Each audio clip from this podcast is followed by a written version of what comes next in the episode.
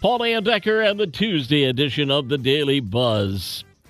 Gratitude helps your attitude and your health, apparently. You want an easy way to cut your stress and improve your health? New study finds that simply feeling grateful reduces feelings of stress and even lowers your blood pressure, resulting in better heart health. Makes sense, huh? Some scientists now believe that beer changed the course of human history more than we might know. Way back in the day, humans were hunter gatherers. They roamed around looking for food all day, every day, moving where the food was. According to some scientists, when people back then figured out they could make beer out of grain, they stopped roaming around. They settled down, grew crops, and made beer out of some of those crops. Because they liked the steady flow of food and beer, they stayed in one place and created civilizations, which are pretty much still around today. Did you get a good night's sleep last night? Word out, the average American feels well rested only three days out of the week.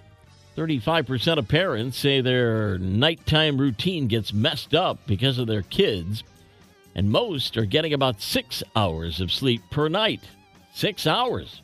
Ooh, not sure I could function. We'll turn the page in 60 seconds. The Daily Buzz. Daily Buzz Part 2 A meteorite found in Antarctica is being called a rock of ages. It's just under 20 pounds and includes some of the oldest solar system stuff ever seen, billions of years old. The team who discovered the rock knew they had something. Though it's the size of a bowling ball, they say it's twice as heavy. So exciting because Science teachers will tell you meteorites say a lot about the Earth's evolution. Speaking of old, a 5,000 year old tavern was discovered during an archaeological dig in southern Iraq, dating back to 2700 BC. University of Pennsylvania researchers were looking into an area known for its political and economic importance and found the eating area had benches, a zeer, which is a sort of clay fridge, an oven, and even some storage containers that still had food in them. The home that served as the stand in for the real life murder house in the 1979 movie The Amityville Horror has just been sold in Toms River, New Jersey for $1.5 million. The four bedroom, five bathroom riverfront home was built in 1920. The Amityville Horror is based on the true crime story of Ronald Butch DeFeo Jr who spread terror across Long Island when he brutally slayed his family in 1974. Laziness has reached a new level after a company in Japan has created wearable beanbag chairs.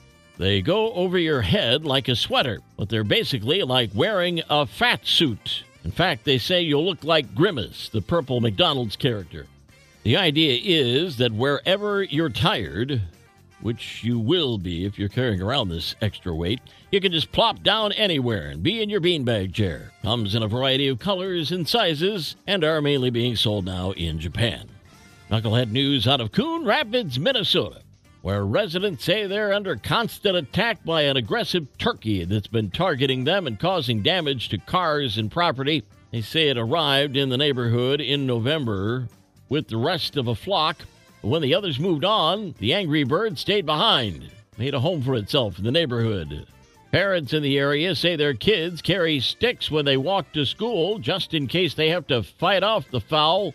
Calls to the Department of Natural Resources have been unhelpful as residents have only been advised to keep the turkey from finding food outside, and the department said that relocating the bird will only cause it to wreak havoc on another neighborhood. So for now, residents are urged to exert their dominance on the turkey and make it less desirable to live in the neighborhood. Surely there's got to be a hunter in the neighborhood. A Daily Buzz. Yesterday's history, tomorrow a mystery, today a gift, and that's why it's called the present. I'm Paul Decker. We'll buzz again tomorrow. Make it a great day.